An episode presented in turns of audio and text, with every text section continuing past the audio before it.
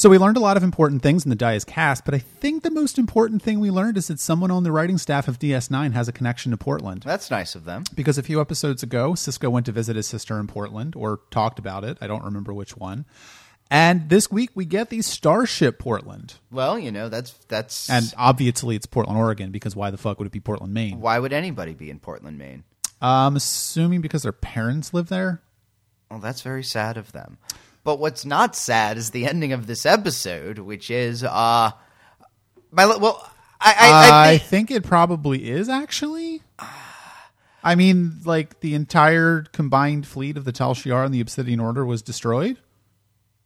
but we don't like the Tal Shiar or the Obsidian But Order. it's still sad. I mean, uh, you know, Star Trek is about how all life is sacred and worthy of respect. You haven't learned anything from this experiment. We're three and a half years into it, and you're basically saying, fuck anyone who's not human. No, I'm saying fuck anyone who's not human in the Tal Shiar or the Obsidian Order. Okay, So Enabran Tain is no longer with us?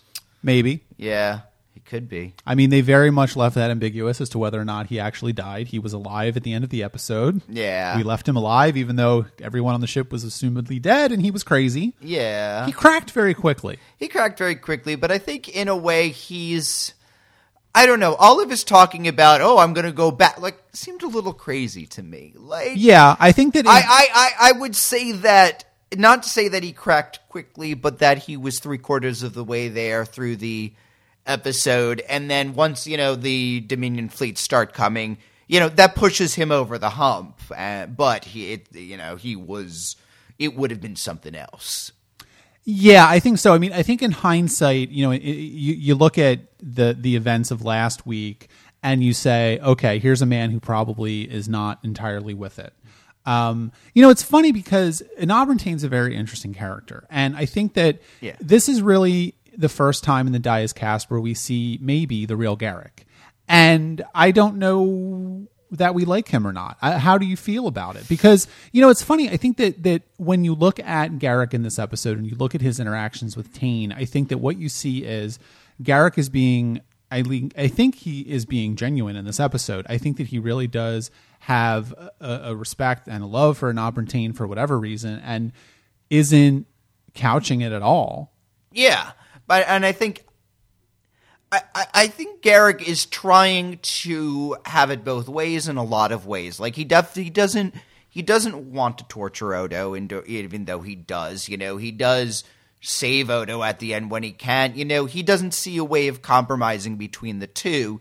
He's choosing Tain because you know that's what he's doing, but he's not fully maybe committing to his role of torturer in a way there's a there's a degree to whatever uh, as lame and ex- as lame as this is you know Garak chooses to torture Odo because he knows exactly how bad it'll get someone else would go further Yeah, I think so. And the the interesting thing I think there is that you know at the end of Improbable Cause, when when the the shocking reveal happens and Garak goes back over to the Enabran Tain side and, Yeah. and wants to go back to the Obsidian Order, you know it it it it makes sense. You know. Garak is a character that we've we've come to know over the past three years as someone who is very uncomfortable in his situation, is very unhappy. Yeah. You know, and I mean, you know, remembering the events of The Wire, for example, this is a man who was essentially on drugs for years just to deal with the pain of his existence. And so, uh, who knows how he's dealing with that now? We don't really know. But uh, maybe he's going to therapy. I don't know. Uh, but the thing with this is that Garak thinks that he can immediately go back to the way things were, that he can immediately go back to how he used to be before he was exiled. And I think what he's realizing first subconsciously and then later on in the episode when he does make the explicit choice to help Odo escape, that this is a man who has changed. You know, he doesn't he's not able to to to go back to this because he is a different person than he was when he was exiled. Well, you know, all of the characters, that's kind of one of the ways you can sum up all of these characters. After their life on DS9, they can't really go home again. Um, you know, Odo is a very clear example of that. He can't join the Changelings because, you know, he's against that. Kira has learned a lot of things and has gotten a different perspective beyond Bajor, and she's, you know, not quite as short sighted. Uh, Sisko, you know, while he certainly, you know, feels that his home isn't on Earth anymore. You know, we we so yeah, that that seems to be one of the themes of where all the characters are, are is going, and we're finding out that that's the case with Garak because he doesn't, you know, as much as he loves Enabran Tain, how could he trust anything? What do you mean by that? I don't know, like just. Garak can't be the gung ho Cardassian, you know, that he wants to be hmm. because he is seen he's seen a bit of how the sausage is made. Yeah. He's been left in the cold. He's been betrayed in a way he feels he may have been betrayed or falsely accused or whatever. Yeah. And, you know, his sympathy everybody's sympathies are a little broader from having been in this in on DS9, I would say. Well, I think in a very real way, Garak is a is a is a good example of sort of the I guess the generosity of the Star Trek mythos or the Star Trek Yeah. philosophy because you know I think what is happening to Garak here we don't know exactly how long he's been on Deep Space Nine, of course, but it's been I think we could argue at least five years. I mean, he was on the station before. Uh, Yeah. uh, the takeover. I'm assuming he was there when the Bajorans Yeah. had it because he was kind of left over when the Cardassians left.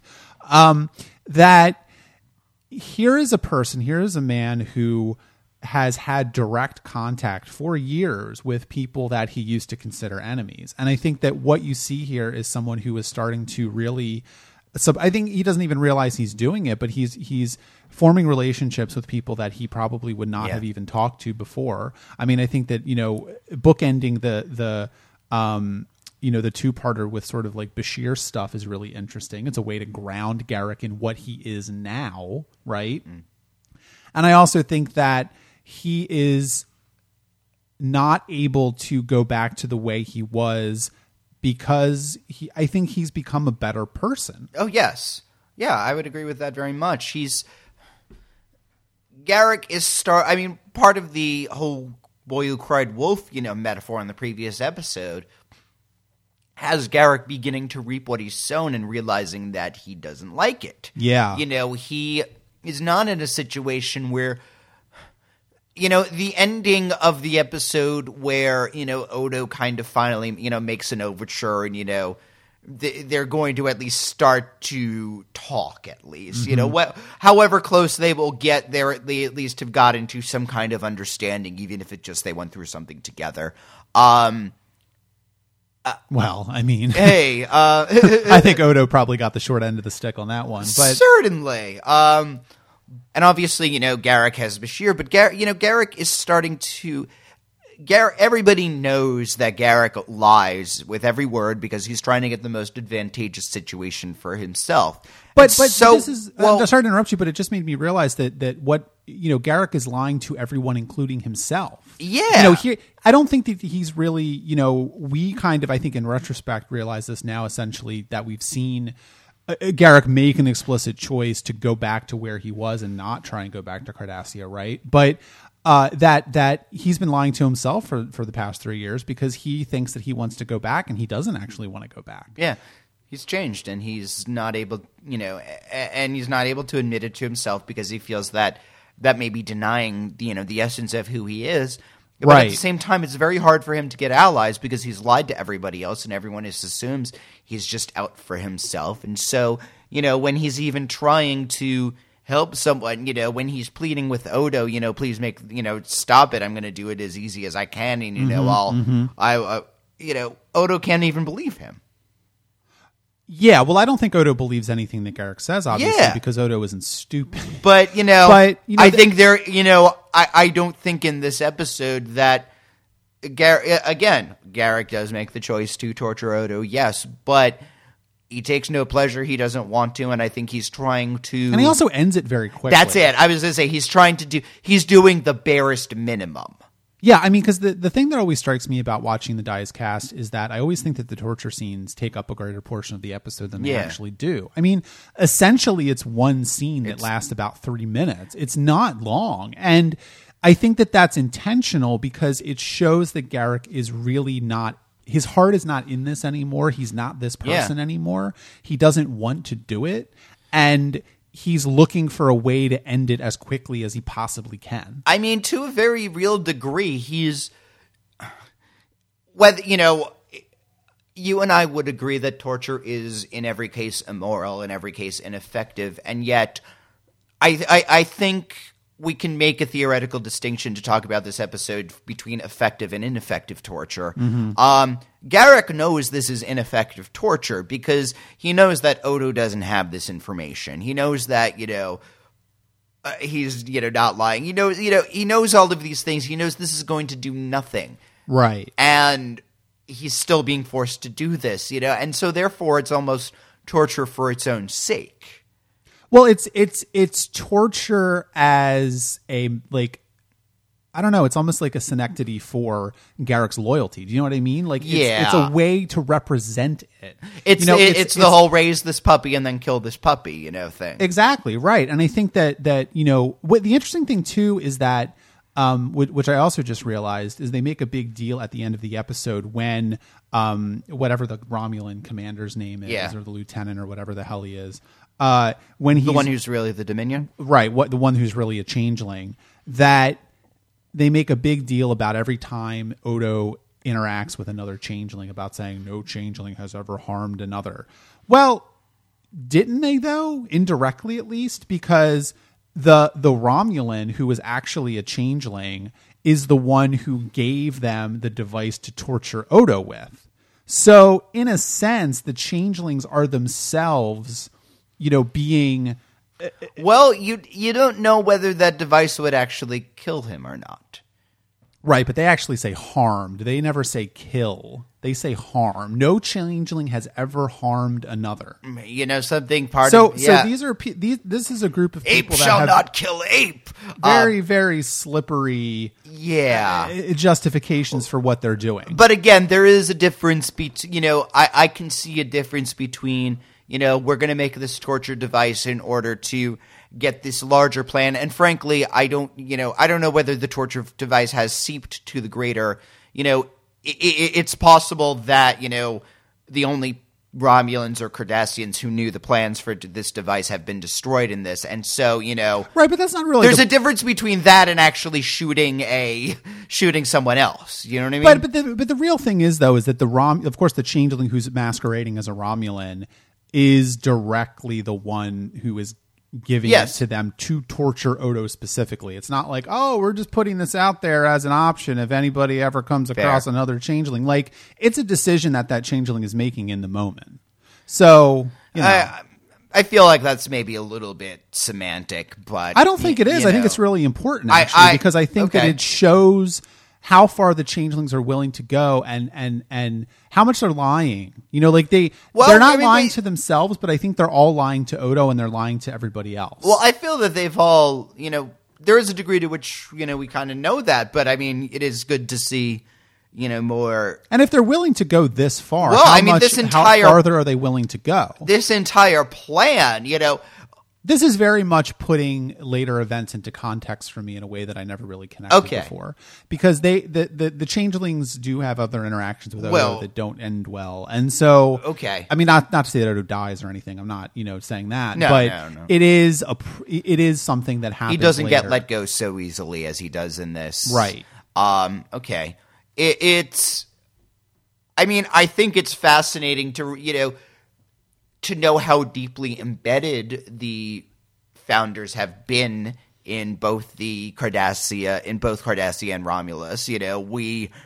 th- This, the kind of planning that it took to know exactly what was going because this is something that the Federation didn't know, that half of mm-hmm. Cardassia didn't know, that half of Romula didn't know. Nobody And- apparently knew that. Yeah, exactly. But you know, the the founders kn- knew it's you know knew these undercurrents were so clear Right. that they were able to manipulate them into this this crazy ambush. I mean, that's you have to wonder. So they've obviously infiltrated the Federation, as an obvious, you know. I mean, yeah, I don't- That I- goes without. I I, Yeah. I I I think you can confirm that without spoiling it. Oh, me. yeah, like yeah. they have some plan in motion to destroy the Federation to to take care of Bajor. I mean, they they Well, explicitly, you- they explicitly say that at the end. You know, Yeah. something like you know we have other plans in motion, and And you've got a very good read on the situation because that is something that does uh, become a very, very strong uh, undercurrent, I think, through uh, at least part of the fourth season. Yeah. So that's that's coming. I mean, I could see the show getting kind of paranoid about that. Yeah, that's a good read on the situation. Yeah. I'll just leave it at that. These But I- because let's play, face it, changelings now can replace people. yeah, essentially, but they always could. I mean, that's the thing. is Yeah, but we did. You know, we didn't. to a very real degree. I guess the question that I'm I'm I'm wondering is that I want to pose to you is what do you think the changelings actually want? What is their end game? Here? Yeah, because one of the things that I think is interesting about the Dominion, and one of the reasons why I think it's such an interesting adversary for the show, is that it's it's kind of unknowable. It- We don't know what they want, and I think that's kind of why everybody in the Alpha Quadrant is having such a problem with them. I mean, you know, the, the yeah. Cardassians are understandable, the Klingons are understandable, the Federation is understandable. You know, the Romulans are understandable. They're all understandable. The Federation understands what they're doing. Everybody else understands what everybody else is doing to a certain degree. And of course, yes, there's obfuscations going on and gradations, and everybody has you know uh, uh, secret police and intelligence and Yeah, stuff yeah. like that. Um, but uh, what what is what is the Dominion's end game here? They're they're they're kind of they're kind of like a a, a, a, a cipher at this Well, point. you know, they definitely want some kind of control. I mean, the, their name kind of gives some hints that you know they they wish to have control of whatever they see. You know, so there's some amount of that. Again, you know, we talked about their origin story that we learned in uh, the search, where you know they claim to have basically been bullied by everybody. You know, and now they're you know, in a way, they're like a, you know we they're the bully become the bullies. yeah. and you know, in a way, they're like a kid who gets bullied in high school. You know, grows up, you know, goes and you know, and wants Go, to, goes into high finance and destroys the world economy. exactly, you Mm-hmm. know, because you know, wants to own the gas station that his old bully is working at. Like, I think that's you know what, you know, I like that I went really high with that and you went really low with that. But hey, uh, I mean that you know, again, we we have. I think we made it clear that to whatever degree that their story is accurate, it still doesn't excuse no, of course not. you know? And so But I I think think, that- it's interesting that their that their motivation if that is kind of you know because that's kind of how i see it it's almost juvenile in a way. It, it totally but in a is. very interesting but very interesting to be a juvenile reason. And I think it's interesting that they're shunting the Federation off to the side as well in this episode because you know the the the, the changeling even says as much, and of course they might well be lying. the i would say And the think- implication i got from that is listen you know do you know how long it took to do? We we we're gonna have a party to celebrate the fact that we killed the the Romulans and the Cardassians. You know, we'll deal with the Federation in another episode. You know, I mean, come on. I don't think it's going to be a surprise to you that the end of Deep Space Nine is not the destruction of the Federation by the Dominion. No. you know that's It- not where this is going. But it, it's But know- the conflict is going to come to a head. Well, of course, yeah. I mean, I think that that you know at this point, w- with kind of the reveal of the Dominion, the reveal of what exactly is going on, the sort of like build up that's happening, you know, I think that you can probably see that at least on a on a narrative level, it would be very Yeah. unsatisfying if something eventually doesn't happen, right? I mean, you can't just kind of do this for four more seasons. oh no. Um, and frankly, I don't know whether or not the Dominion will be the full like. The, the, there is the Dominion plot. There is the Prophets, Bajor, Cardassia plot. Like Right. they're very intertwined, but they are kind of two different fronts. And I'm not sure whether they're you know. It's possible that you know the Dominion plot gets resolved at the end of season five, and then we're dealing with you know Cardassia in season six or seven, or vice versa, for example. Um, Yeah. I don't know, or if both of them just kind of go in parallel and then you know tie up at the end. I don't know, but you know we're gonna find out.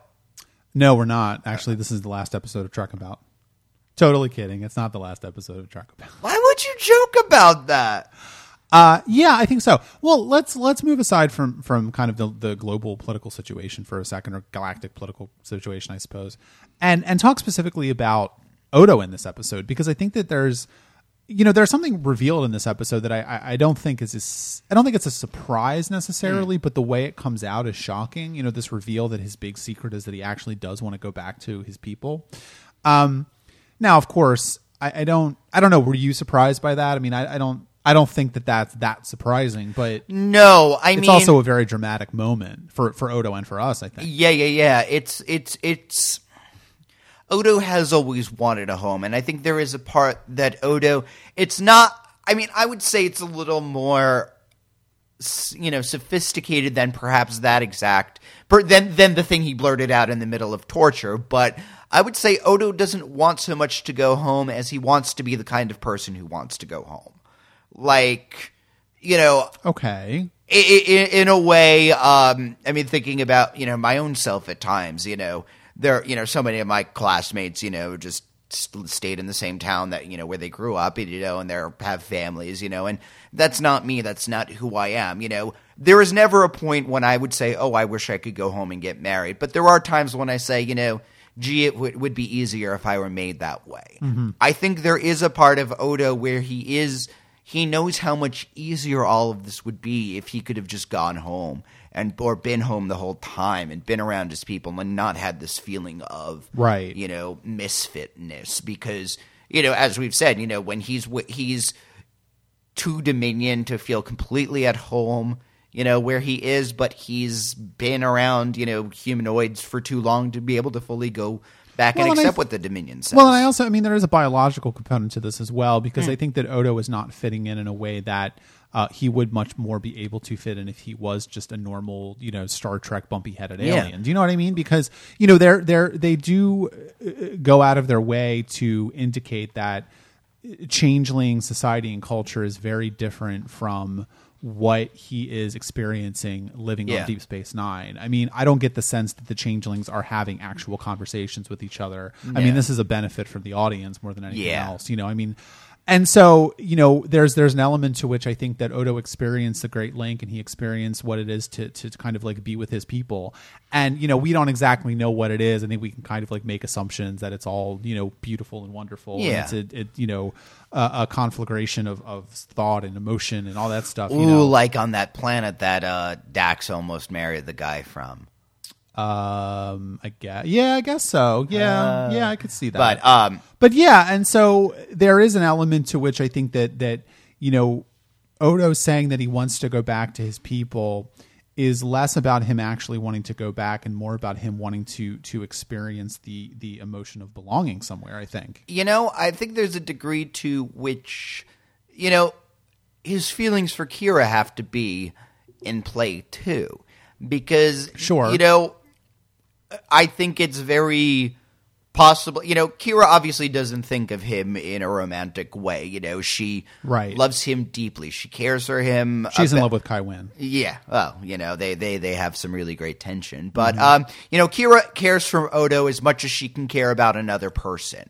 Um, and yet in a way because he is so different from her, I don't think she even considers the possibility of, of a romantic relationship with him, which would not be the case if he had been somebody who had been humanoid from the first place. To a degree, I don't know if that's necessarily the thing, but I don't you know. I, I, uh, maybe I don't know. I mean, I think that that there's an element to which I don't think that Kira thinks that Odo has those kind Yeah. of emotions. But you know, but Because- but if he were humanoid, she What- you know it, she wouldn't think twice about whether he had them or not. You know, True. She almost seems you know. I I think there is a degree to which her not developing romantic feelings from him is partially out of respect for him because oh he wouldn't be interested in that. You know, I I. You know, wouldn't want to, and so she's got she's very happily got it into these. All right, you know, we're like brother and sister. You know, Odo's my best friend. I could tell him anything. You know, and But I think, well, this might be a weird tangent, but I think that also does tie back into the last scene of this episode Hmm. where Garak is in his shop and trying to make the decision whether or not to rebuild it. And Odo is coming and saying, Hey, let's have breakfast sometime. Yeah. Oh, I didn't think you eat. Oh, I don't eat. You know, like there is a sense that Odo is kind of coming halfway to uh, an understanding that appearances and kind of meeting people on their own terms is important. And if he doesn't eat, that's okay. If he doesn't actually uh, want to, like he he might, I, I don't know. Does he actually know- have like this sort of like biological determinism to like have sex? I don't think so. But I would say, But- you know, I would say that that kind of dovetail was the because that the con- the conversation at the beginning of the previous episode that was where you know Garak is telling Bashir, "Oh, you know, you need to slow down. You need to savor your food." And you know, Bashir is saying, Right. Well, you know, you can either eat or talk. You know, you can't really do both at once. I mean, sure. Odo very says, you know, you don't eat. Yeah, but I can talk to you. You know, I, that that's kind of paralleling that. Like, Sure, yeah. obviously, eating eating is irrelevant, and eating is just kind of the pretext for having the conversation. You know, that's really Odo saying. Obviously, that's really Odo saying, "Look, you know, I'll be your friend. I'll talk to you. You know, And- you need somebody you can be honest with." I gave you my big secret, you know, you can give me yours. True, and I think that that you know, in terms of great world cultures that enjoy leisurely meals with a lot of conversation, I don't necessarily think of the English. So I guess that might be part of it too. I mean, I think you know what I mean. Like, I think that that uh, uh, the indication is you know sort of that like. Um, Dr. Bashir is more a product of the British Isles Yeah. than I mean because I think there would look No, you no, know, you, kinda know, see that in- somebody who's you- Italian or French, you know, you think of them as, you know, enjoying a meal of the luxury of food, of the. Well, yeah, because it. I think I mean I, you know, this is jumping ahead to the next episode a little bit, but but there is a, an undercurrent in Explorers really where the friendship between O'Brien and Bashir is one of of of that kind of essential Britishness. Do you know what I mean? Like they're singing that song and Oh, they're yeah. drinking together. You know, so it's and yeah, I know that that O'Brien is Irish and you know, Bashir is not. But, I mean, to say you've got it, you're going to get so many angry uh, emails. Yeah, but I mean, you know, the culture of Ireland is it, it was formed by the Br- by the British in a large degree. So yeah, but but there are differences certainly. But so yeah, anyway, I think that that's part of it too. Okay.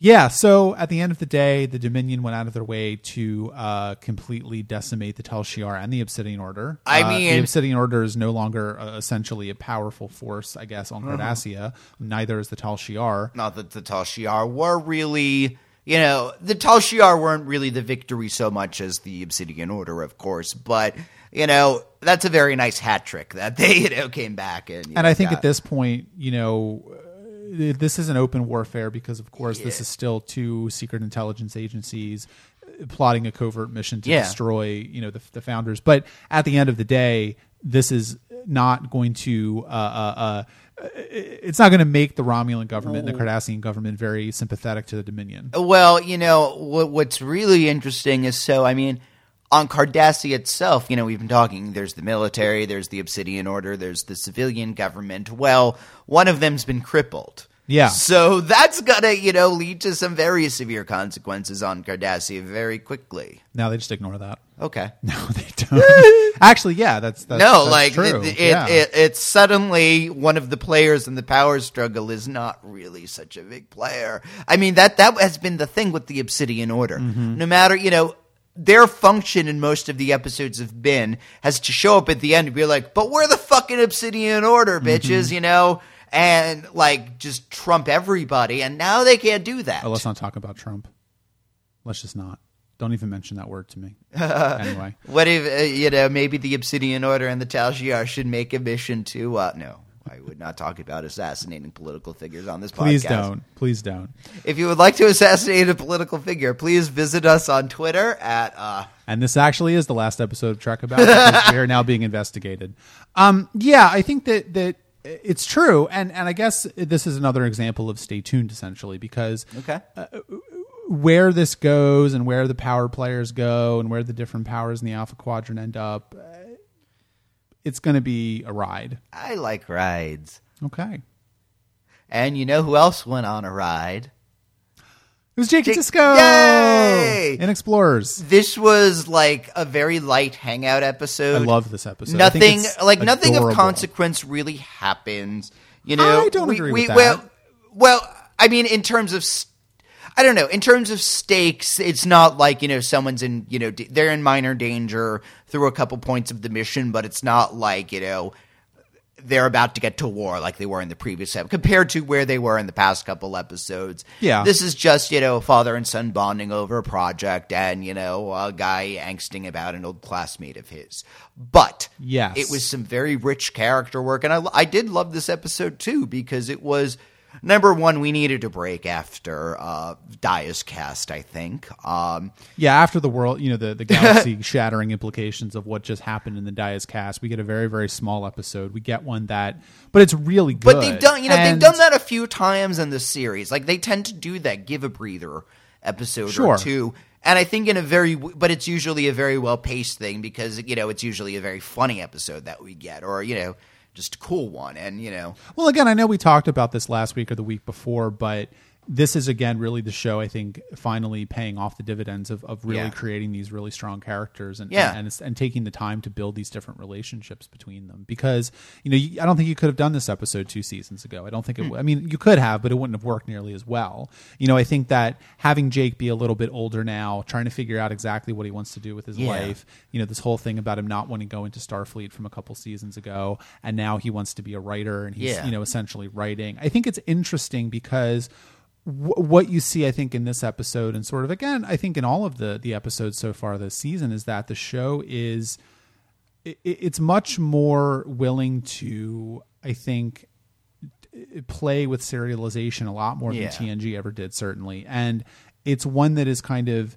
I don't think you could watch this episode out of context. I don't think it No. would work. this is a very uh for example all of the stuff surrounding on you know where Sisko is character wise in this episode is very much dependent on the fact that he has come to peace with jennifer's death especially after having the mission in the mirror universe a few weeks ago that you know he had that date with that woman which uh you know jake very you know briefly mentions you know that jake is getting to the point where he's He didn't have the date. He said he had a date you know jake says you know you, the last date you had was a year ago Oh, that date. Yeah. Well, I don't even know what date that was. But I yeah. thought that was the lady who like who disappeared. Yeah. maybe. Yeah, it could have been her. I guess. um that that was the assumption I got. um, yeah, I think You so. know, and- yeah, and and I I think you know Jake's worries about his father are adorable in this, but you know he's at a point where he can contemplate leaving because a year or so, Yeah. you know, not only with his age but where his dad is, you know, was not at a position to be, but Well, this episode is all about about people and organizations moving on. Yeah. you know, Jake is is moving on. He's growing up. He wants to go away to school. Um, he's trying to get his father to move on and start dating again. You know, of course, Bashir is moving on because he's more Yeah. confident. He he's in a different place than he was when he graduated from medical school, and this sort of like relationship with um, this woman that doesn't really know who he is. Yeah. you know, I think the the friendship between Bashir and O'Brien is definitely progressing. Yeah. And I think also, you know, to a large degree, this episode is about the the Bajoran Cardassian relationship kind of moving going on as well. Yeah, no. So yeah, it's, so it's it is I yeah. I mean, I I- didn't think about that explicitly watching it, but yeah, it is a very nice symmetry that everybody is kind of in a very similar plot, or they're taking the same theme in different ways. So I Yeah. guess one of the easier ways, maybe do we want to just take this plot by plot. sure, Cool. let's do it. I liked all the plots. Great. The end. This is the quality. Uh, no. Um. Well, let's talk about the smaller ones first. So I think that that the the B plot with Bashir is interesting enough. I think that what it really indicates is that. Um, you know, they, they bring up this thing about the preganglionic nerve Well, again, yeah. blah blah blah. Um, I think that maybe they kind of indicate that this Elizabeth Lense character is probably not that intelligent because what the fuck kind of name is our Andorian name would Julian Bashir be? But anyway, You know. no, she's fine. She's very smart. Obviously, she's a doctor. I think it's interesting because there's a couple of weird things there. I think it's about Bashir kind of coming to terms with the fact that people are viewing him very differently than he views himself. Well, you know, this is kind of the next step from that awful episode, you know, where they mention, you know, about the preganglionic nerve in the first place, and you know The second, the second place, third place, um, the Distant Voices was the second time they mentioned that, as we talked about. the second place. Don't just fucking ignore me, Richard. fuck you, Eric. Okay, You know that episode ended with you know Bashir, like, you know, avowing that the decisions that he'd made, he was standing by them, he, and he had had a Yeah. better life. This episode is kind of up the follow up confirm, confirmation that no, you did make the right choice. I mean, uh-huh. What this reminded me of, I had a buddy of mine who a few years ago, you know, had broken up a relationship, you know, and had a shitty job and, you know, a lot of bad things. Went to his high school reunion and, you know, everybody was married and, you know, hating their marriages, hating their kids, hating their jobs. And they're like, oh man, you're in a band, you're in New York, you know, and stuff. And that's essentially what happens to Bashir here. You know, he's not, you know, that seems like an apocryphal story. Who goes to their high school graduation and like goes like, "I hate my life"? Nobody does that. reunion. yeah, reunion. Yeah. Nobody does that. Well, this guy. I think your friend was lying to you. he was a big liar. I think he was. Uh, but the point is that you know Bashir is no liar. Um, I, but yeah, that's essentially what happens here. You know, is that he he did always have this. What if you know I had gotten valedictorian, had gotten my place? You know, she's so much better than you know me. If she, you know, number one, it confirms that the flip side of he lost by one question means that she won by one question. You know, they were extremely close, and you know, it could have got you know the, the implication you know from what she's saying is that it really could have gone either way for either of them being valedictorian you know Sure. they were that you know at, near each other in in school and he also gets you know the notice that you know I don't. like- I mean, I don't know that much about how grading works, but I kind of doubt that one question on a final exam would be the deciding factor. But whatever, it's You know. you know, it's it's it's a TV show. We can just go with TV it. show Yeah, I think so. Um, And you know, one of you the know he gets the confirmation that life on the ship wouldn't have been being Doctor Crusher. It would have been, as she says, just a boring charting mission. Well, and I think that part of that is a sly wink at the audience because you know the criticism of Deep Space Yeah. Nine has always been, well, they're on a space station, they don't go anywhere, they don't do anything. That's not what Star Trek is. Star Trek is about going out there, new Yeah. life and new civilizations, and of course. You know the the the setup in Bashir in universe having the choice of his assignment going to Deep Space Nine, the one that is ostensibly the boring and safe one, quote unquote Yeah. and she's going off and she's going to be on the adventure and she's going to you know what i mean like it's it's it's in universe it's kind of making sense because it's making bashir out to be a much more interesting character to the other people on on in in his profession Yeah. right but it's also a, a, a meta commentary on Of course, the idea of, course. deep space nine is actually not being as boring as people make it out to be and and that you know the the the Star Trek not not every ship is the Enterprise you know like Yeah. there are a lot of charting missions that go on for years that nothing ever really happens I think, but I think the series has made it clear that you know there are sh- other ships where nothing's happening. There are other ships where interesting things are happen, but happening. But you know they don't have a problem saying that this particular group of people are exceptional. I mean, they've said that about the cast of Next Generation. They say this about the cast of DS9. You know, there is a differentness that.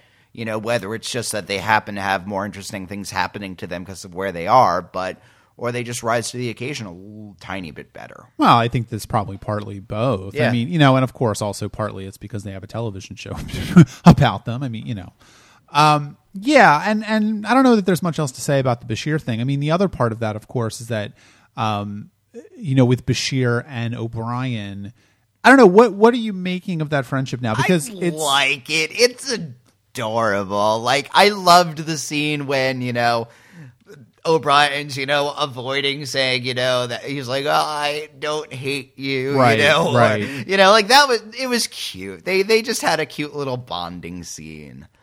And it's adorable. no, but I like that they finally managed to figure out how to be friends with each other because Yeah. there is a degree to which they irritated each other at the beginning. You know, I think they O'Brien still. I was- think they still do though. but they always will. I mean, their their their relationship is turning a little brotherly. Like I think Yeah. they they they're they are allowed to have equal amounts of you know absolute irritants and annoyance. You know, coupled with very strong loyalties and love, and you know, in a way, both you know both sets of emotions depend on each other. I would say Yeah, I would say so. so. It's nice that they're getting to there. And then, of course, we get to the the Jake and and, and Commander Sisko Which was just plot. cute. I like it because It's you know Kon-Tiki in space. Jake hasn't been around much recently, Yeah. and I think the last time we saw him was probably in the episode with Nog. I think he was in that episode. Yeah, I remember he's like, "Oh, ha ha ha! You want to go to Star Trek? Great." You want to go to Star Trek? They're already in Star Trek.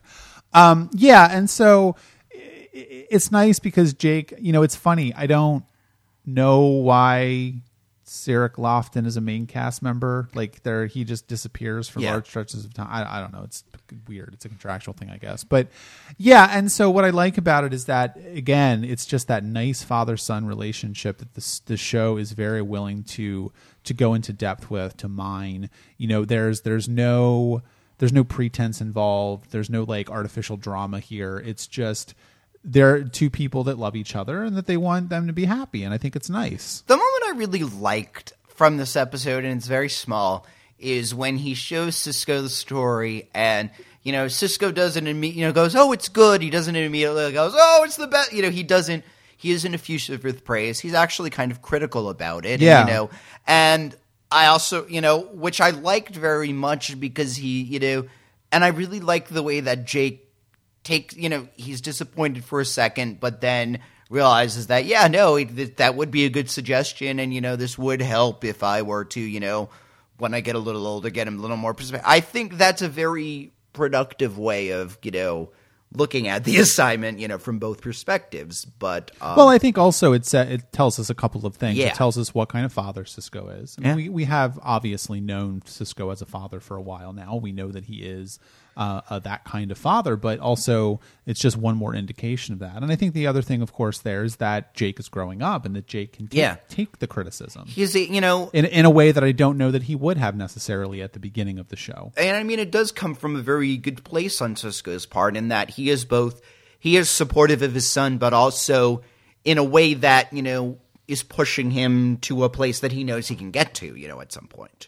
Yeah, because I think that in a lot of ways the the Sisko's plot is about maturation, of course. Yeah. and it's the the maturation of of Jake, but also the maturation of their relationship because Jake is, you know, he doesn't want to leave partly because he's feeling protective of his father, Yeah. partly because he wants to stay and experience life.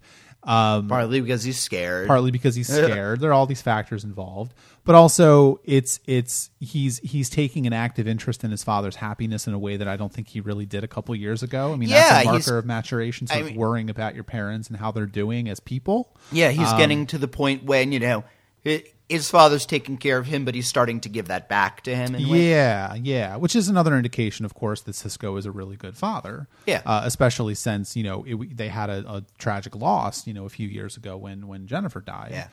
Um, but also at the same time, you know, it's not incidental that you know number one, Sisko is building a Bajoran ship, and I do want to talk a little bit about that, but. Also, it's that sort of maturation of the Bajoran Cardassian relationship Yeah. because it's just another way that after the peace treaty they're kind of opening up to the idea that they are uh, not equals maybe but uh, Cardassia and Bajor are starting to normalize their relations a bit. Yeah. And you know that whole thing about um, hey, you did this and now hey, suddenly we found these ruins and it's kind of like wink wink. Yeah. you Yeah, know. obviously they knew, you know, the entire time. Obviously, you know, Gul Dukat, it was great to see him again. Um, you know, part of his job was to kind of softly convince Sisko not to do this so they wouldn't have to admit that. But Yeah. it doesn't, you know, it, it's very low stakes at the end. It's just minor embarrassment of that, if that, from the Cardassians. And because they're Cardassians, they're able to come out of it seeming magna- magnanimous, you know? Yeah. They, they have a beautiful fireworks display and they make this, you know, grand speech. And, you know, everybody comes out looking great at the end. you know, it's, it's just, all right, fine. They're like, all right, we won't let you die. we won't know- let you suffocate to death. No, but you know it's true. Like I, I was wor- you know was wondering if at the beginning, all right, is Gul Dukat planning something? You know, was going to happen, but you know that's not it. And you know, it even ends with Gul Dukat kind of uh impressed, you know, that they did this, and you know he respects you know Sisko for doing something that's pretty ballsy. Let's face it. Sure, yeah, and I also think too it it it, it goes a long way again towards showing Deep Space Nine's commitment to not creating artificial drama.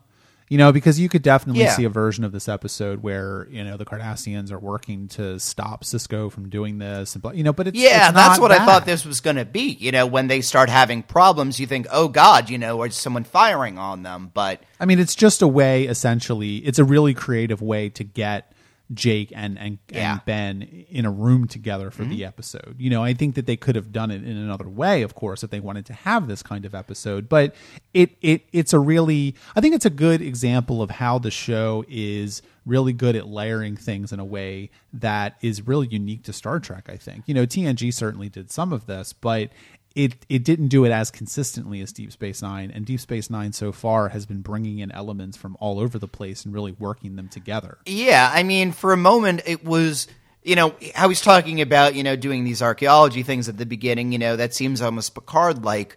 But when he's doing this project, you know, it ties to when he was going camping in that, uh, in the Jem'Hadar episode, you know. Yeah.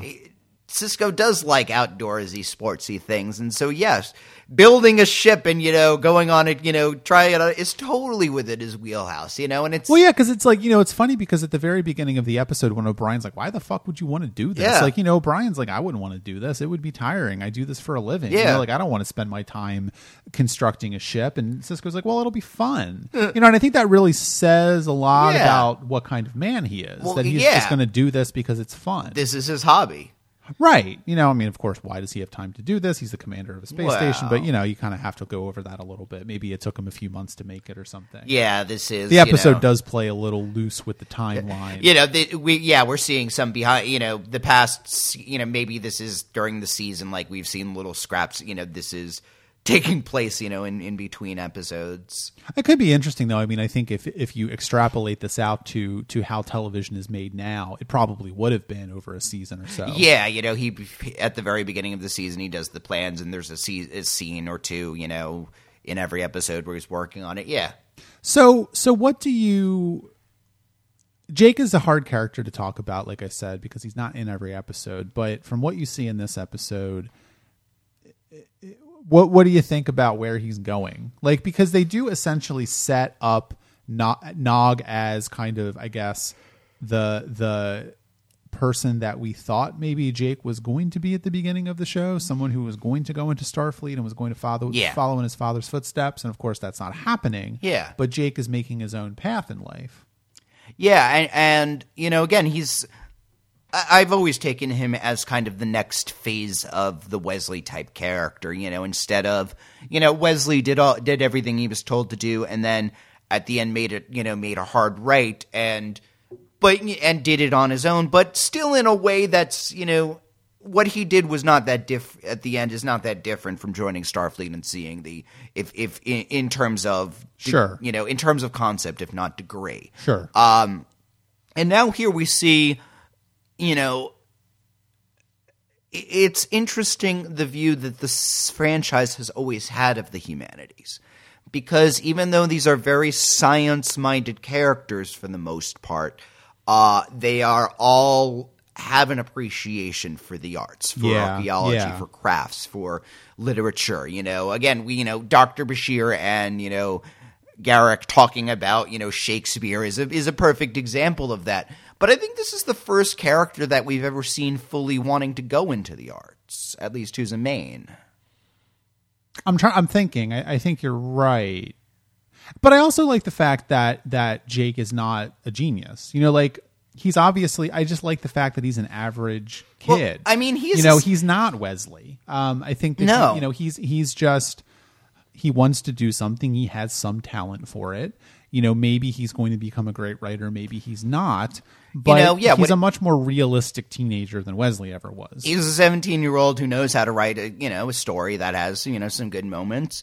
Uh, give him s- a few, you know, give him 10 years to hone his writing style and, you know, get some more experiences. And I think the, you know, the series makes it clear that if he, you know, if as long as he applies himself, he'll do a good job with it. You know, he's just young. Yeah, yeah, really, exactly.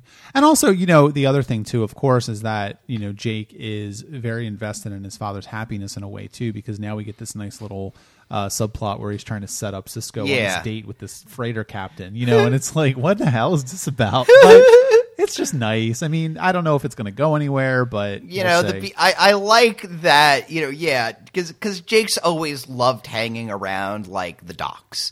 You know, that Right. that's been the thing. He's you know his, his and Nog he and Nog bonded by just watching people, and you know just everyone got to know him. You know, obviously as oh those two kids who hang around. You know, so he's always like hobnob with weird people. Yeah. you know, and so who, But I guess it makes sense in a way too, because you know, if if if you take the conversation where Sisko says, "Look, you're writing about things you don't Yeah. really know," it, it it makes sense that you know this is con- this may be growing out of Jake's love to be around people and environments Oh, that yeah. he's not familiar with. You Yeah, know, he- he's he's lear- hungry for life in a way. he's getting stories from people. Probably half the stories he's writing are, you know, stories that he heard from other people, but imagining himself in the role, you know. Yeah, yeah. And but yeah, that's not a bad place to start.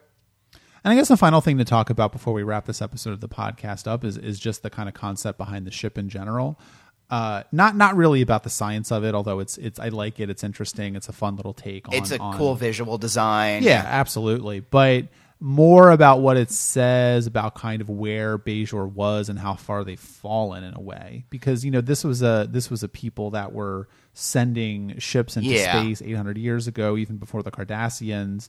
You know this is a technology that we've never seen before, and they were able to. Uh, You know, this is a very adventurous and sort of, uh, I think, in a way, it's it's kind of sad what happened to them and also you know it's it's not i don't think it's anything that's ever really explored that much but the implication always was that the bajorans are a very very long lived culture Yeah. I mean, you know, again, this is, you know, so th- this seemed to be a direct, you know, in a way, retelling of the Kontiki exposition, expedition. And, you know, we have plenty of examples of lost technology, you know, on our, on our own planet, you know, Sure. civilizations who, you know, went in decline or, you know, turned out to have more of a history than we expected. yeah remember when the romans had cold fusion you know but but you, you know you think of you know there are a lot of c- countries that we would say you know you know people would say they're not technologically advanced but you know had a great you know history of you know education and learning. And you know it's nice to see the richness of Bajor and finally again I think the importance is that at the end it's you know it's Cardassia finally acknowledging that you know no these people you know these people did have you know glory once upon a time and maybe we helped to snuff that a tiny bit yeah yeah and i think the open question at this point is whether or not the the kind of cardassian reckoning with this is is real or not I think Cardassia is trying to move on as well as they can while admitting as little as they can, you know, while at the end, you know, at the end of this episode, they have no choice but to not only acknowledge, but go one step ahead and celebrate it. But, um, they'd prefer not to. And there are a bunch of things like this, obviously, that they would prefer not to deal with. yeah i think so i think yeah you could say the cardassians don't want to deal with things until they're forced to Yeah. But I mean that was the entire point in Duet, you know. true Is that, you Yeah. know, Cardassia has to come to a reckoning of what it's done and there's n- it's never going to unless it's made to. yeah yeah So, you know, whether this treaty is their attempt to be okay without having to really say they're sorry, you know, that that's kind of what I think Cardassia's advantage in getting this now is they kind of see it as their way of, you know, getting out of this kind of as cleanly as possible. Yeah, yeah, I think so. All right, well, a good week this week. If you have thoughts that you would like to share about either of these episodes of the show, please leave a comment on the post for this episode of the podcast at trekaboutshow.com. Go to our Patreon, which is at patreon.com slash trekaboutshow, and uh, give us some money if you feel so inclined. We have some cool perks there. Also, our social media username where you can find us on Facebook, Twitter, and Instagram is Trek About Show.